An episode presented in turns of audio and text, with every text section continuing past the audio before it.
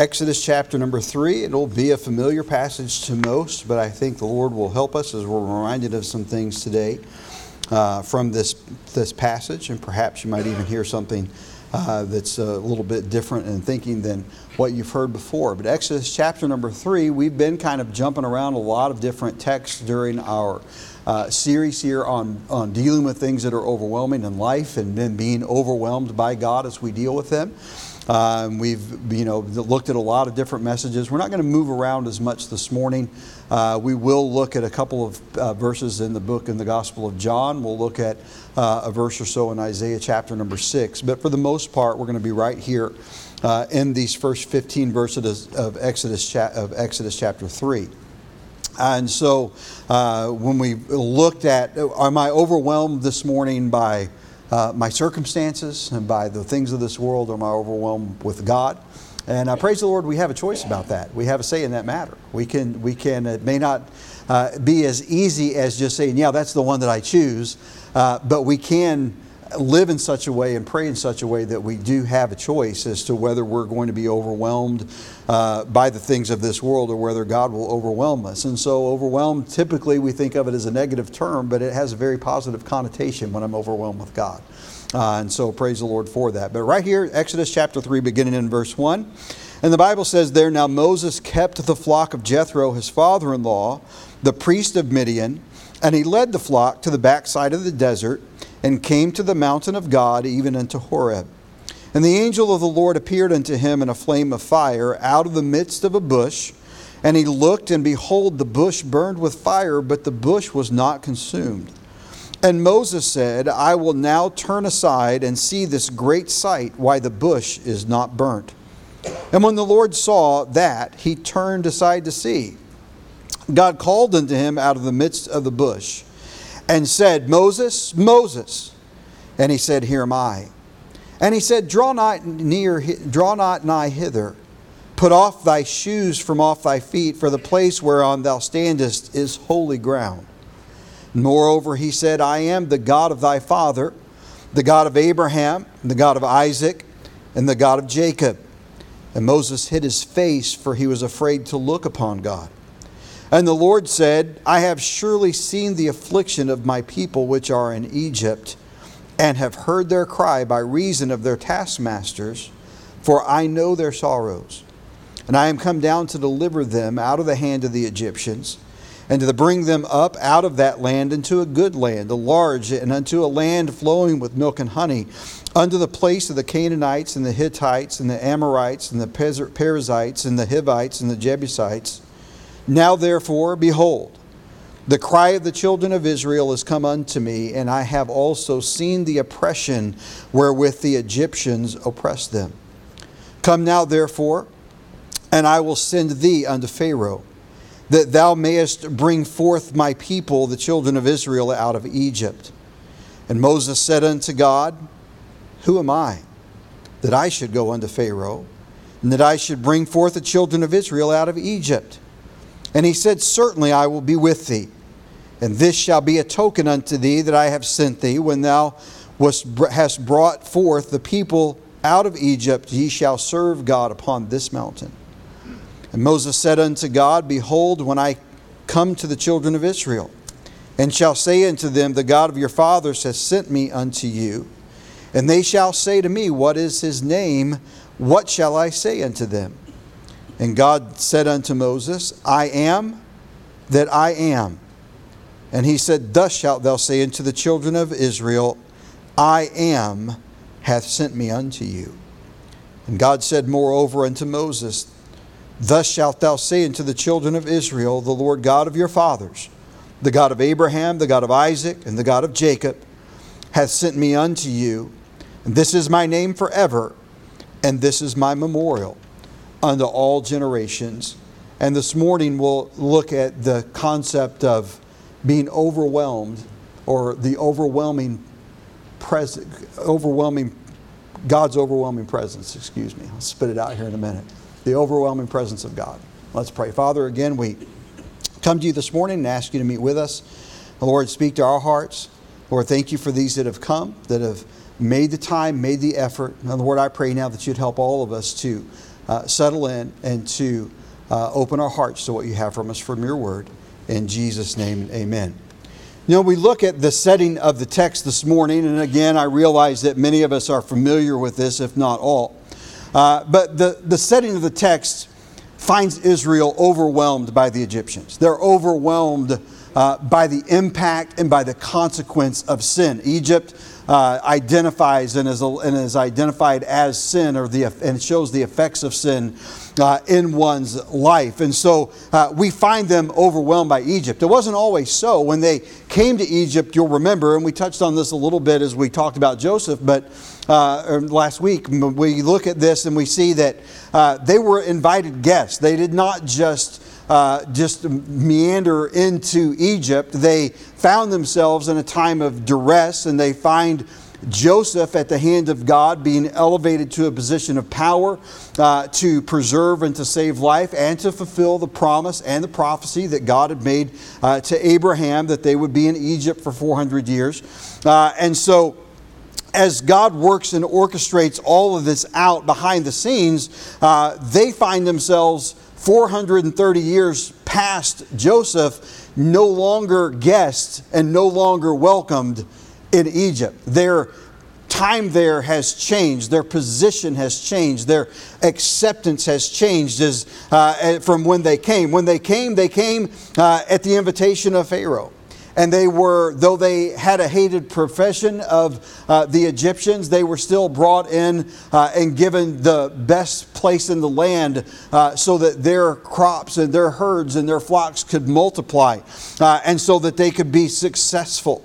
Uh, over time, uh, 400 years of time, they were brought under the rule of Pharaoh and the Egyptians. And we see that the reason that they were brought into subjection is because of God's blessing. Uh, they, like Joseph, were hated because of uh, their, God's love for them. And they were hated because they prospered and they, uh, they were successful. They were growing into the great nation that God had promised Abraham he would turn them into. And they, uh, their numbers were swelling. And because of God's love for them, because of God's blessing upon them, Pharaoh began and the Egyptians began to fear them. They began to fear that they would turn and side with an enemy. And so the solution to their problem was that they would bring Israel into subjection. And so they, by force, brought Israel into subjection and ultimately into slavery. And as their slavery increased, the, their treatment diminished or was worsened. And uh, to the point where they were uh, just what their, their conditions and their treatment of the Egyptians was described by God as not just bondage, but hard bondage. That their labor was rigorous labor. Uh, we know historically that they're the builders of the sphinxes and the, the treasure cities. The scripture tells us the builders of the pyramids were the Hebrew slaves and they were uh, whipped and beaten and they were held and, uh, and as, as hated and despised elements of the society there. And by the way, don't miss as Egypt a picture of sin that this illustrates for us uh, beautifully what sin does in our lives. They, uh, they, they came to them, sin came to them, Pharaoh came to them uh, when they were in a time of need, when, they were, uh, when they were dealing with a time of, of drought, a time of, uh, of leanness, and uh, where they had to come to Egypt and to buy goods. And God had provided them the monies to buy what they needed. It wasn't as if they had to come, but when they were reunited with Joseph, uh, Pharaoh's invitation was enticing, and the land of Goshen was enticing. And they're now recovered from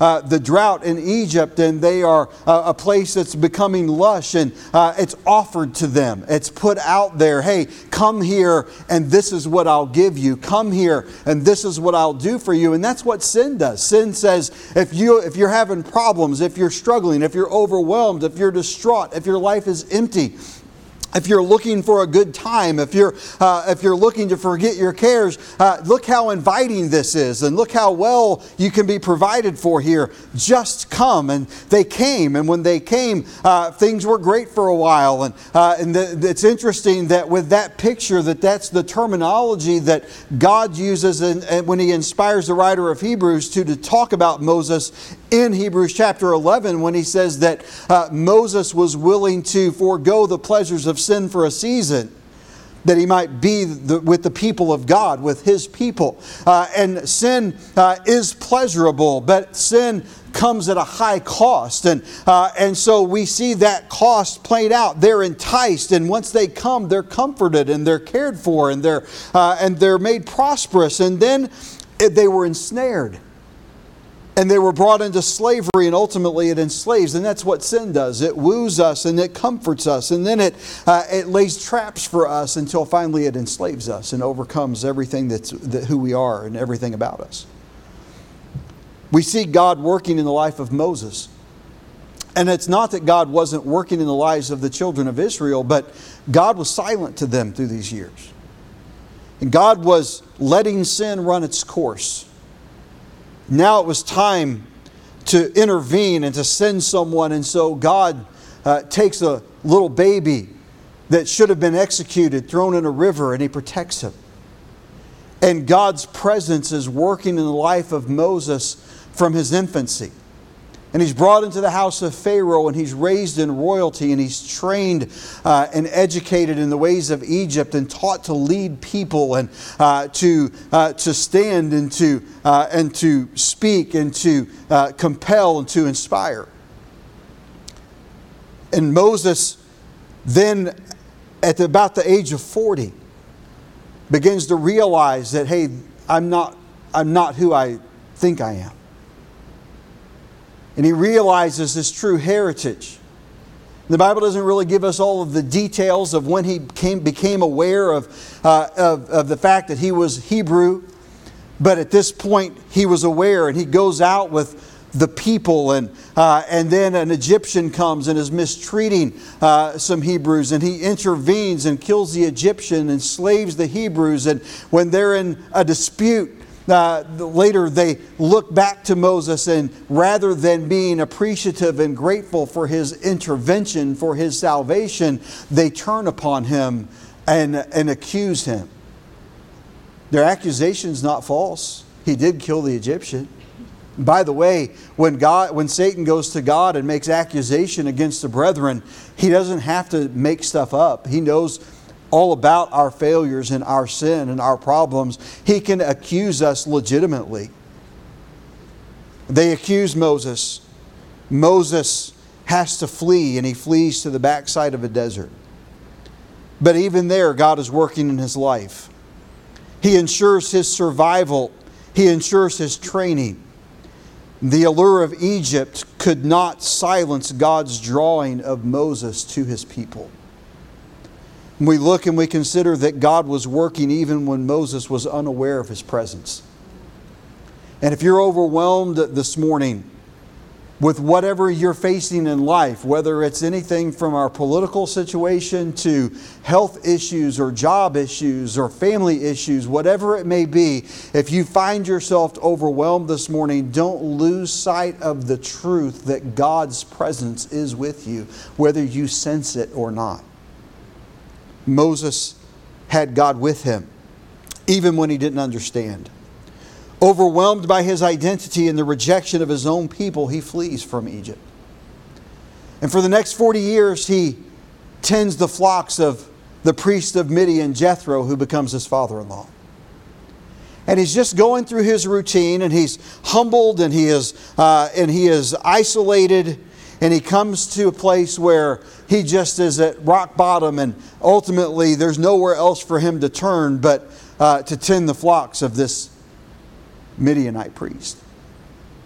Reminds me of the words that Abraham Lincoln once spoke when he said that I have been driven many times by, to my knees by the overwhelming conviction that I had nowhere else left to go. Moses isn't hanging out in the desert because it's pleasurable. He had nowhere else to go. He had no one else to be with. His people weren't there, his people were slaved in Egypt. Moses faced the constant presence or the constant pressure of being raised in royalty. People that are uh, which I don't think that we've got anybody here really that relates personally very well to this, but uh, people that are uh, that are born into royalty or born into great wealth. Uh, there's a pressure that comes with that. That's why you see so many people that are affluent and, and have uh, positions that are elite or powerful that take their own life or turn to alcoholism and drugs and things of that nature. They're overwhelmed by the pressure of their social standing. He had the pressure of being rejected and being impoverished, being rejected by slaves. And you stop and you think about it, not only was he now uh, turned willingly from the allures of Egypt to his own people, but the slaves rejected him. And he humbly is existing and goes out to do what he has to do. He has the lifelong pressure of trying to lead a stubborn people to a place that they don't want to go.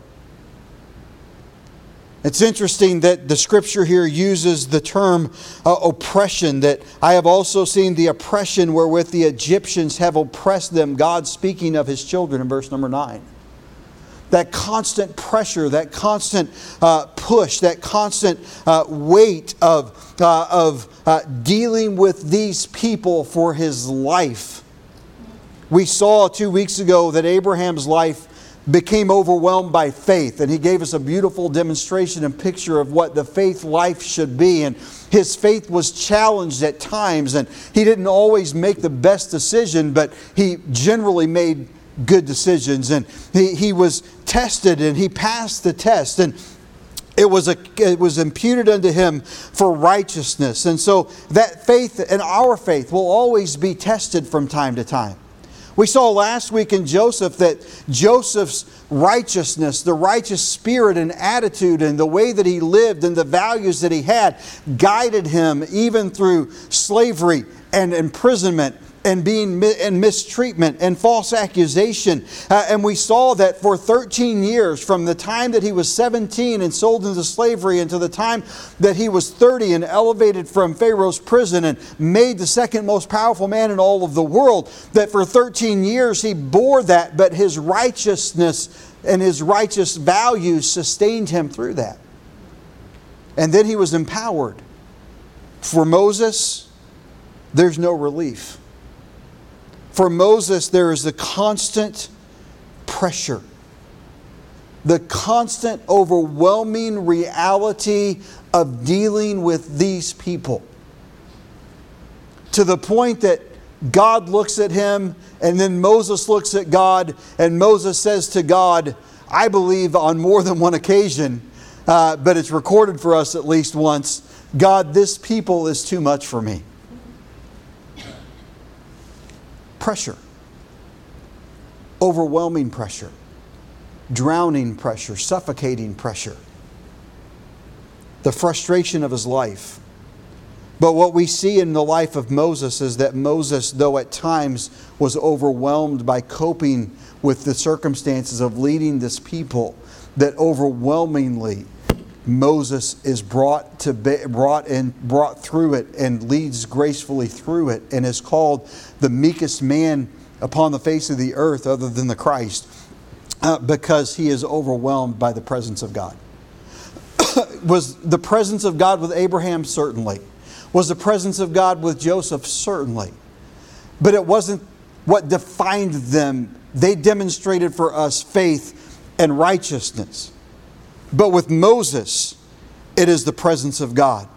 And we see that demonstrated this morning in our text as we look here again at these first three verses. He keeps the flock of Jethro, his father in law. And then he goes up at the end of verse 1 and comes to the mountain of God at Horeb.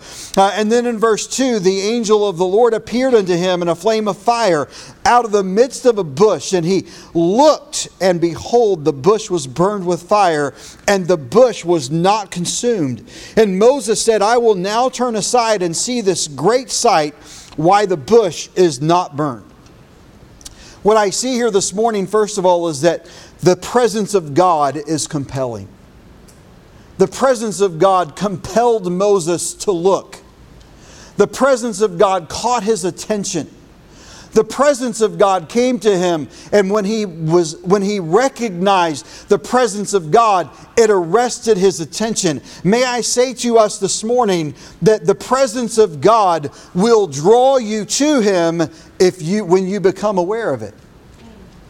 We have to be drawn to God to come to Him in salvation. In John's Gospel, in chapter number 6, uh, and in verse number 44, we see this, or, these words, that no man can come to me except the Father which hath sent me draw him, and I will raise him up uh, at the last day, Jesus states. And so there's the drawing of the Father uh, to his Son, the Lord Jesus Christ. And then in chapter number uh, 12, in verse number 32, he says, Jesus said, And I, if I be lifted up from the earth, will draw all men unto me. What is he saying here? If you lift me up, I'll draw you to my presence. When you're out there and you're not even sure what you're searching for, the Spirit of God, that God the Father begins to draw us to his Son, to draw us to the Savior. And Moses here is drawn by God into his presence. He's out, he's just doing his daily routine. He is just minding Jethro's flocks. And as he's out there going about his business, he looks up and he sees a bush that's on fire. That's not particularly spectacular. It's something to investigate a little bit because it's an arid desert place, and if you look at the wildfires that are taking place uh, now and do typically uh, always at this time of the year in the western states, uh, it's that arid, dry, windy condition, uh, and when a fire starts, it can be catastrophic. And so Moses has a reason to be drawn in his attention to this fire and to at least mildly take a look at what's going on there. But uh, the fire itself gets his attention a little bit as God begins begins to draw him. But I want you to notice, second of all, that not only does God's presence draw Moses to him, but God's presence was unmistakable. When he got there and he looked, the bush was burning, but it was not consumed. Now it's unmistakable that this is supernatural. Now it's unmistakable that this does not register, register with the laws of nature and what I know to be true. This is something extra to that. It's extraordinary, it's different, it's powerful. It's something that I uh, don't fully understand, but God's presence is unmistakable. You cannot mistake the presence of God when it arrests your attention. You say, Pastor, I don't, how do I know whenever that happens? And how, how, do I know when that comes about me? All I know to tell you is what I tell young men when they come to my office and say, Pastor, uh, how do I know that God's speaking to me or that God's calling me to ministry or, uh, or that this is God's leading? Uh, is that I know that it happened to me. I don't know really how to explain to you the experience of it, other than when it happens, there's no doubt about it. You know that it's God. There was unmistakable, this was unmistakably God moving in his life. This was unmistakably God bringing him into his presence. The presence of God will compel you to come into the presence, into his presence. And when he does, it's undeniable. God's presence, my friends, is undeniable. We've gone far too long in our churches without truly experiencing on a regular basis the presence of God. We've gone far too long from generation to generation without nationally experiencing what it's like uh, to walk and to be in the presence of Almighty God. Now, I want to say this the sight of the bush compelled him enough that he was willing to be inconvenienced to experience it. And when I say this morning that we've gone a long time without experiencing the presence of God, I believe that statement is the reason why. We're no longer willing to be inconvenienced to experience God's presence. We're no longer willing to be inconvenienced by faithfulness to uh, the church that God has put us in, or to be, uh, be faithful to our daily walk with God, or to be faithful to our prayer life with God, to be hungry for His presence, to be faithful and hungry to, to, to pay the price, uh, to pay the price of praying the price to come into the presence of God. The, the, listen, God is compelling us to come into His presence. God is wooing us to come into His presence. But in order for us to truly experience God and to come into the presence of God, we must be willing to be inconvenienced with the cares of this world to climb over the rocks and to crawl through the crags and the crevices of the mountain to get to that burning bush. We must come to Him.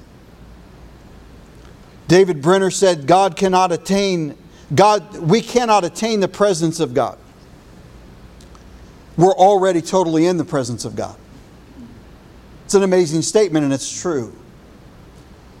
God, whether we reach out to Him, whether we're willing to be inconvenienced or not, God's presence is with us. We aren't necessarily experiencing it, but it's not due to any fault of God. He's here. He meets with us every time we come together. He's promised that He would. But we cannot attain the presence of God. We're already in the presence of God. What's missing is awareness. Are we this morning, are we in our daily lives, are we in our homes aware of God's presence, or do we live as if He's out uh, in His own abode somewhere? The presence of God will compel us if we allow it to. Secondly, this morning, not only do we see that the presence of God is compelling, but we see that the presence of God is confronting. Notice in verse number four. And when the Lord saw that he turned aside to see, God called unto him out of the midst of the bush and said, Moses, Moses. And he, Moses, said, Here am I. And he said, Draw not nigh high hither. Put off thy shoes from off thy feet, for the place whereon thou standest is holy ground.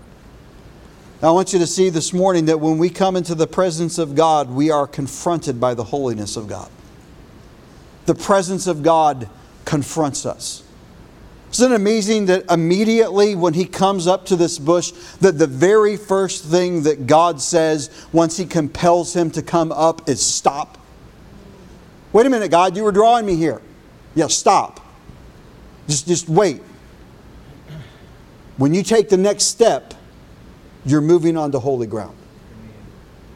When you move across that line, you are coming to my presence at a different level. And Moses becomes keenly aware, and he demonstrates that in verse 6 when it says, And Moses hid his face, for he was afraid to look upon God. He couldn't even look. Looking is what drew him there. But now that he was close, now that he saw clearly the holiness of God. And we see, first of all, this morning that Moses was confronted by God's holiness. Isn't it interesting that God did not come to him and confront him about his sin? God didn't greet him and say, All right, Moses, stop. Before you take another step, we have to deal with this sin in your life. We have to get this right. We have to get this fixed. We have to get this squared away. No, he just says, This is holy. What I'm saying this morning is that when Christians truly come into the presence of Almighty God, that we are automatically in His presence confronted by His holiness. Without it ever being listed, without it ever being qualified, without it ever being demonstrated that this is sin, the presence of God makes us keenly aware of His holiness, and His holiness exposes the sin that's in our lives. Moses longing for now God's presence, being compelled and drawn to God and willing to go the extra mile, to be inconvenienced to be in God's presence, when he gets there, is confronted by the holiness of God.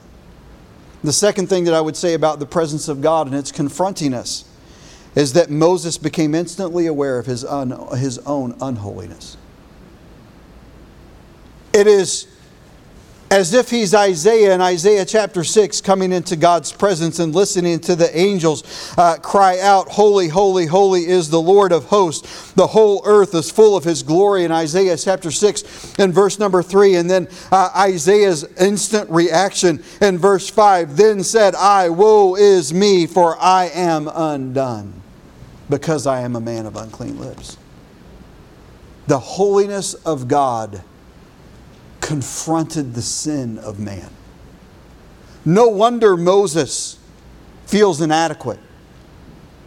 Moses, a man, I always wondered about that. Why could, how could Moses say that he's slow of speech? How could Moses say uh, that, that he uh, wasn't a leader? How could Moses say that he was inadequate uh, to go and lead the children of Israel? Uh, he was raised for 40 years in Pharaoh's house. He was trained how to lead men. He led men in battle. He was trained how to uh, how to rule. He was trained how to speak and how to handle situations. He was taught all of that. And it wasn't just a few weeks of training, it was 40 years of his life and the 40 most, most forming years of his life. And those first years before he was stripped of his dignity and had to flee, uh, but he still bore that within him. But when he came before the presence of God, he said, Now I'm inadequate.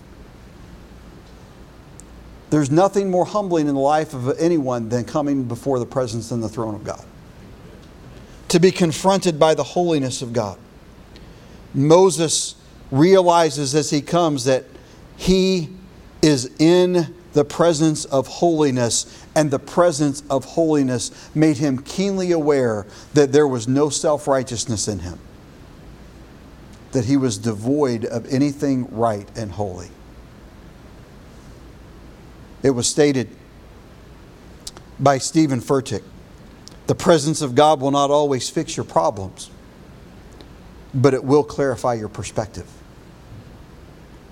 And when we come to realize that we come to church and that we go to our devotional time and meet with God and we spend time in prayer and we come with an attitude of I'm a good Christian and I'm walking with God and I'm uh, and my life is uh, is pleasing to Him and that's our attitude. And by the way, those are things that should describe our life.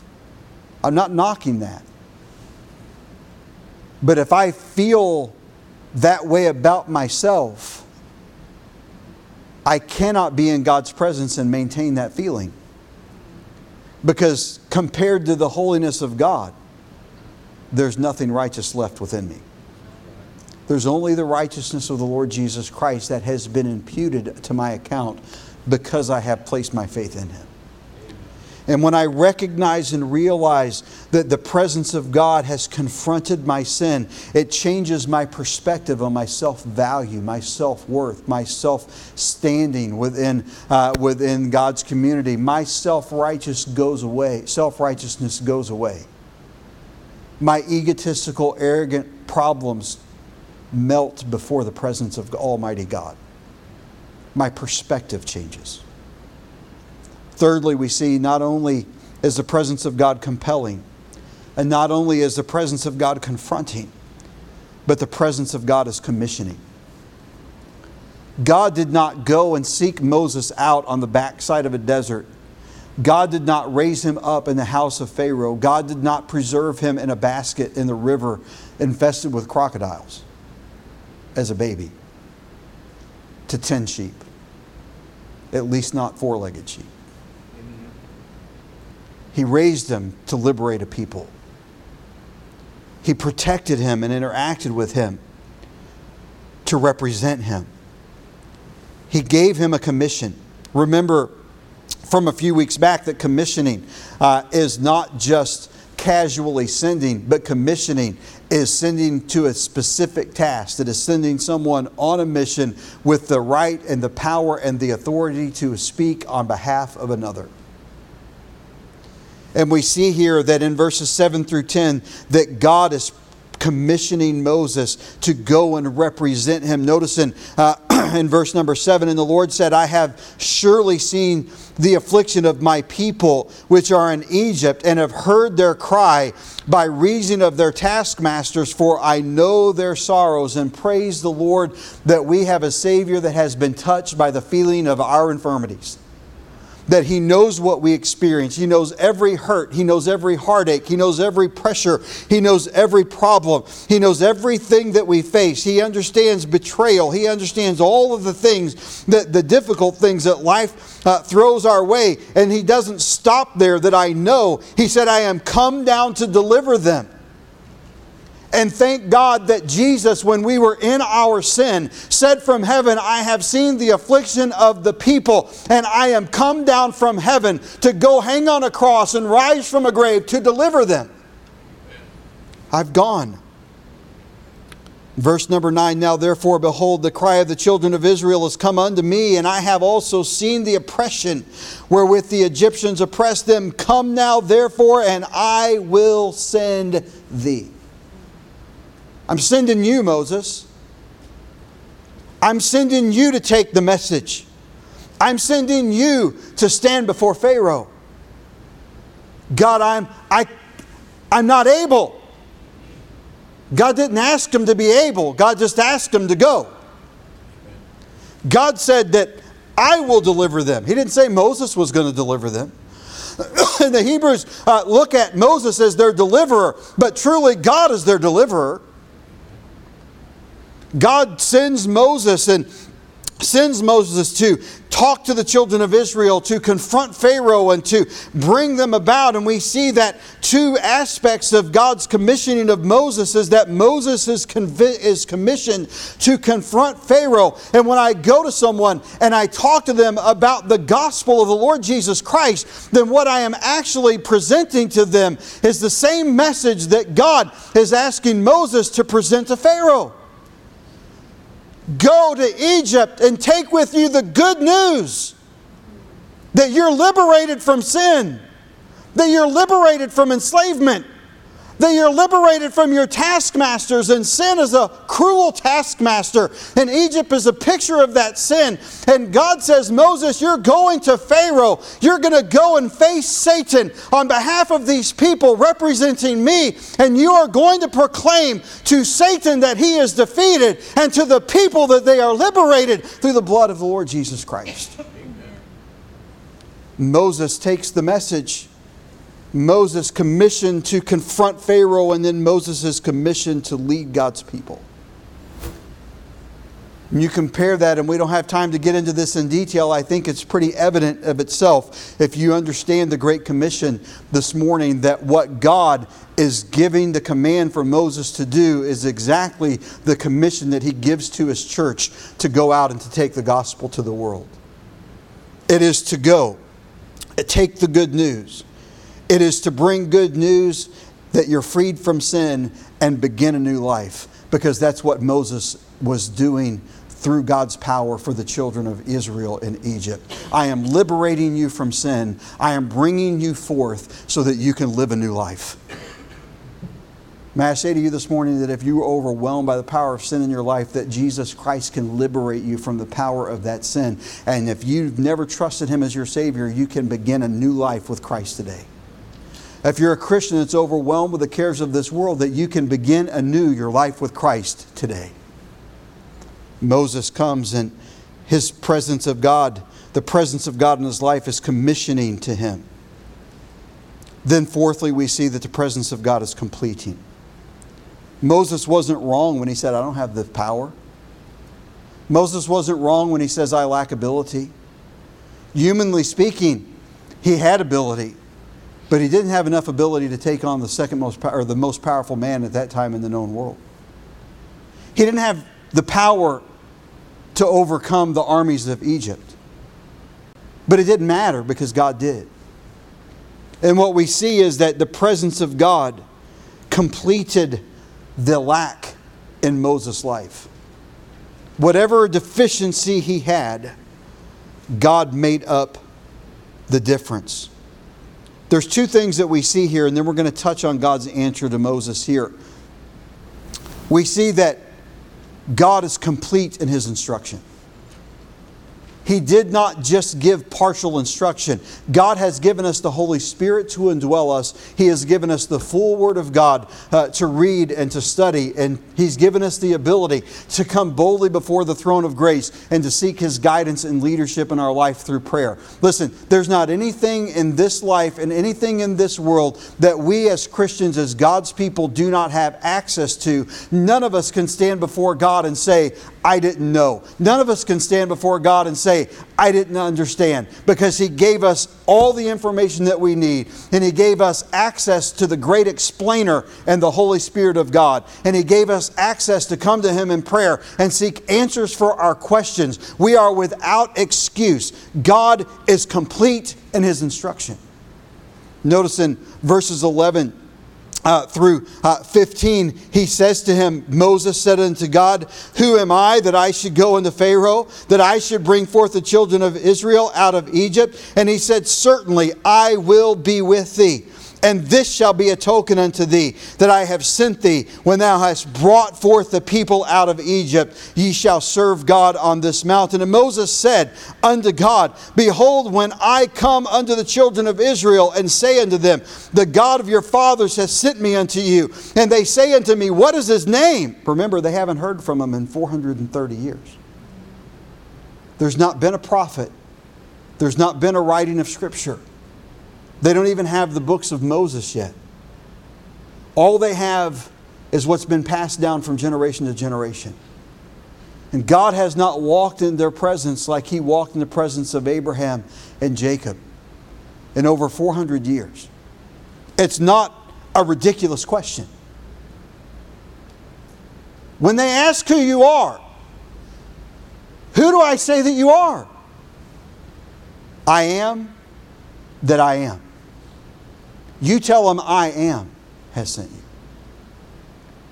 Now, I want you to consider the significance of that because generally, when we get to this point of this text in Scripture, most preachers just say, and I do it too, I am everything you'll ever need me to be. It's not a false statement. But I want you to notice the Hebrew word here. I am, the Hebrew word haya, means to become. God says, I will become what you need me to be. It means to arise. You can't find me, you can't see me, you're not aware of my presence, but I will rise in your life. It means to abide. I will commune with you. You can stay in my presence and it means to accompany. Everywhere that you go that I've sent you, I go with you. You tell Moses, the people, you tell them that as they face down their sin, as they face down their ruler, their taskmaster, as they face down Satan himself and Pharaoh, that I will become what they need me to be in their life to free them, and that I will rise whenever they can't find me or see me, and that I will abide with them, and that I will accompany them every step of the way. You tell them that I am that I am has sent you. the presence of God, completing him. God's presence was complete in his instruction, and God's presence is complete in its empowerment. He had the power and the courage to stand. He had the power uh, to change a staff into a serpent as demonstration. He had the power to call down 10 plagues from heaven. He had the power to stand before the sea and depart it. He had the power to draw water uh, from a rock. He had the power to call manna from heaven. He had the power to purify waters that were poison. Moses was given empowerment by God. Moses was in his life demonstrated that God is in fact the I am of their life because God never left Moses' presence. The presence of God is what overwhelmed Moses. Did the people overwhelm him at times? Sure, they did.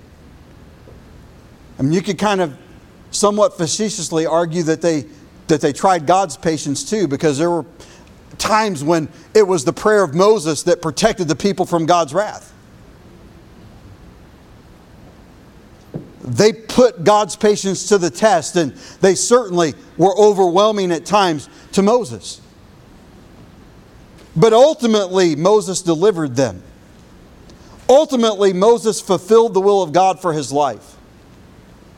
It was modified and cut short at the end because of Moses' own sin. But God was with him. And at every point and step of the way, when the people overwhelmed Moses, when the circumstance overwhelmed Moses, Moses returned to the presence of God, was reminded of the presence of God, became reacquainted and aware of the presence of God, and it lifted him above every challenge that God put before him. That burning bush, that pillar of cloud and fire, that rod that parted the sea, a rod that budded for Aaron. The presence of God was complete. He didn't have to wonder what to do, he didn't have to wonder where to go. He went to God and God gave him instruction. And he didn't have to wonder how it was going to get done because it wasn't his own power that he relied upon, but it was the power of Almighty God. God's continual presence in the bush, at the sea, in the tabernacle, all along the way is what kept Moses on course. Listen, I realize tonight or this morning that there are things in life that are overwhelming that there are challenges, that there are medical diagnoses, that there are, uh, that there are uh, shifting political climates in our country toward and hostil- growing hostility to Christians and to people that believe and trust in the Lord Jesus Christ. That's not going to diminish, that's only going to continue. We, uh, we no longer live in a world dealing with modernism, but postmodernism. We live in a time when we are going to see things continually get worse for those that would call Jesus their Savior. How am I going to navigate that, Pastor? How am I going to be faithful? How am I going to be true? How am I going to face the things that overwhelm me? How am I going to face the betrayal of a close friend or loved one? How am I going to face uh, the, the, the, devastation of, uh, of something going on over here in my life or the loss of job or the loss of health? How am I going to deal with all that? Come into the presence of God. Come into the presence of God. It will complete you. But remember that He has commissioned you. go back and remember how He compelled you to come to Him. Go back and remember how when, he, when you came to Him, He confronted you about sin in your life. And that our holy God, who compels us and confronts us, commissions us, and then fulfills and completes us to do and to be all that He needs us to be and has called us to be. Moses knew what it meant and what God meant, and he experienced what God meant whenever he realized that I am sent him. God, you have become everything that I needed you to be. You've walked with me. You've instructed me. You've guided me. And I don't know who said this as we close this morning, but I do believe that it's true. That in the presence of God, we are continually renewed, rejuvenated, and refreshed. If you need to be refreshed this morning, if you're lifeless spiritually and you need to be rejuvenated and renewed, just spend some time in the presence of God. Pastor, how do I find it? I promise you, if you are out doing what you're supposed to do, and you pay attention to what's going on around you, that you'll see a burning bush somewhere. And that if you'll be willing to be inconvenienced enough to investigate it, that it will compel you to the presence of God. But be ready.